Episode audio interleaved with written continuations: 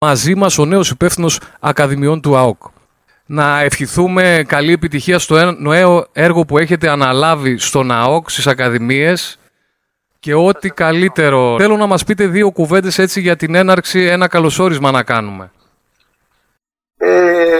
Ε, το σημείο είναι ένα, ότι πρέπει όλοι μαζί να βοηθήσουμε τον ερασιτέχνη στις δύσκολες ώρες ε, που περνάει, έτσι, γιατί είναι το νούμερο ένα της πόλης και, ε, και βέβαια όλοι πρέπει να βάλουμε ένα λιθαράκι μεγάλο τμήμα μέχρι και τα τμήματα των υποδομών.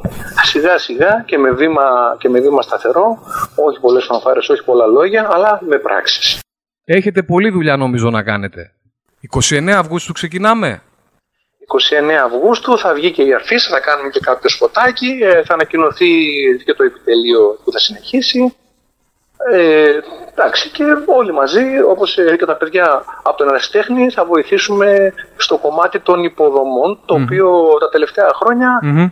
όπως και η μεγάλη ομάδα, έχει κάποια προβλήματα, πρέπει να τα διορθώσουμε. Μάλιστα και πάλι να σε ευχηθώ. Να μην ξεχνάμε ναι, ότι ναι. είμαστε ανοιχτοί και με τις υπόλοιπες ε, ε, της πόλης, αλλά και τις ομάδες για ένα και μόνο κοινό σκοπό. Σας ευχαριστώ πάρα πολύ και πάλι καλή επιτυχία στο δύσκολο έργο σίγουρα που αναλαμβάνετε. Σας ευχαριστώ πάρα πολύ και να σε ευχηθώ καλή συνέχεια, καλό 15 Αύγουστο και όλα καλά. Υγεία να έχουμε και όλα θα γίνουν. Και εγώ και εγώ. Να είστε καλά. Γεια σας. Γεια σας. Γεια σας.